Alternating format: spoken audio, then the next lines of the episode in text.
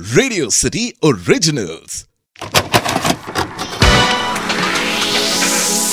Cassette कलाकार cassette कलाकार में आज हम एक ऐसे कलाकार की बात करेंगे जो दरअसल एक रेसलर बनना चाहते थे। लेकिन वो बन गए एक एक्टर और एक्टर बने भी तो एक ऐसे एक्टर जिन्होंने बॉलीवुड में लगभग चार दशक पूरे किए हैं। कैसेट कलाकार में हम आज बात करेंगे कलाकार। अवतार गिल की। अवतार गिल का जन्म 13 मई 1950 को पंजाब में हुआ था।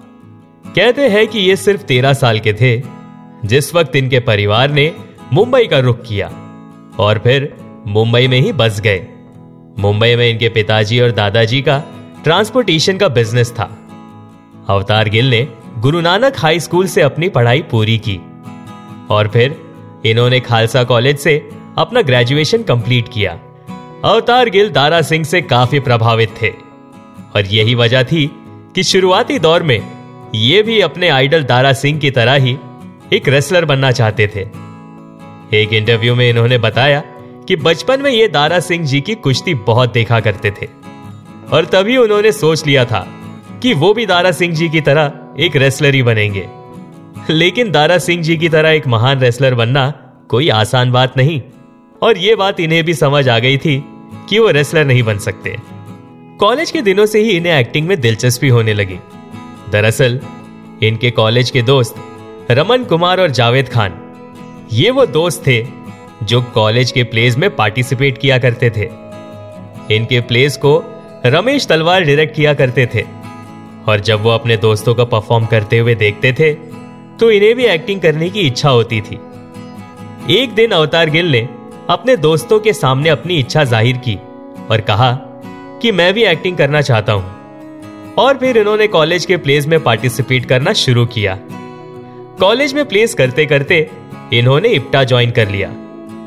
और इप्टा में ही प्ले करने के दौरान इन्हें फ़िल्म में काम करने का पहला ब्रेक मिला था।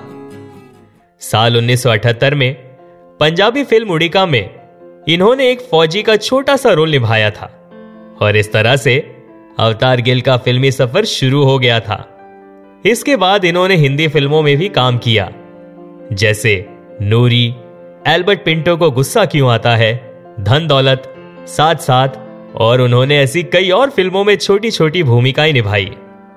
साल था उन्नीस सौ चौरासी, जब अवतार गिल छोटे पर्दे पर अपने प्रतिभा का प्रदर्शन करते हुए नज़र आए, और उस टीवी शो का नाम था, ये जो है ज़िंदगी। और फिर ये नज़र आए साल 1986 के एक और टीवी शो में, जिसका नाम था नुक्कड़। नुक्कड़ टीवी शो में अवतार गिल ने कादर भाई नाम का किरदार निभाया था, जो कि दर्शकों को बहुत पसंद आया। कहते हैं कि नुक्कड़ ये टीवी शो राज कपूर साहब का फेवरेट शो हुआ करता था, और वो इस शो के सभी एपिसोड्स को देखा करते थे। नुक्कड़ टीवी शो के पॉपुलर होने की वजह से इन्हें फ़िल्मों में काम मिल रहा था, लेकिन उन्हें फिर भी वो पहचान नहीं मिली। राज कपूर के डायरेक्शन में अवतार गिल ने फ़िल्म राम तेरी गंगा मैली में काम किया। एक इंटरव्यू में अवतार गिल ने बताया कि महेश भट्ट से उनकी मुलाकात उनके मित्र ने कराई। हालाँकि इससे पहले वो दो बार महेश भट्ट से मिल चुके थे, लेकिन महेश भट्ट अवतार गिल को पहचानते नहीं थे। फिर उनके मित्र ने अवतार गिल से कहा कि चलो, मैं तुम्हें महेश भट्ट से मिलवाता हूँ। इस पर अवतार गिल ने अपने दोस्त का हाथ झटका और कहा कि वो नहीं मिलना चाहते। लेकिन वो दोनों इस बात से अनजान थे कि महेश भट्ट उन्हीं की तरफ़ देख रहे थे। फिर महेश भट्ट उनकी तरफ़ बढ़े और अवतार गिल से कहा कि वो एक फ़िल्म बनाने जा रहे हैं, जिसका नाम है ठिकाना और इस फ़िल्म के विलन तुम हो। और फिर इस फ़िल्म के बाद अवतार गिल और महेश भट्ट की दोस्ती हो गई और उन दोनों ने साथ मिलकर 27 फ़िल्मों में काम किया। जैसे आशिकी, दिल है कि मानता नहीं, साथी, सड़क और ऐसी कई और फ़िल्में।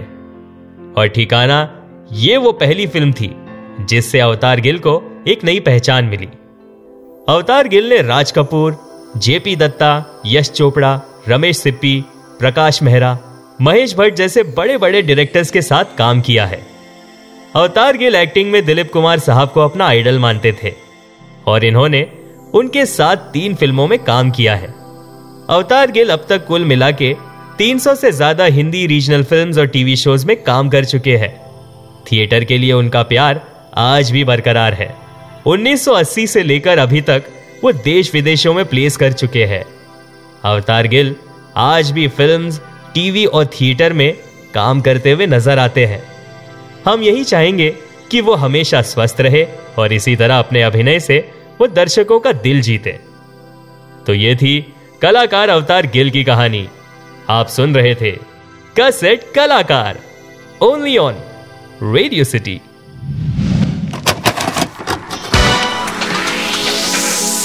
cassette कलाकार।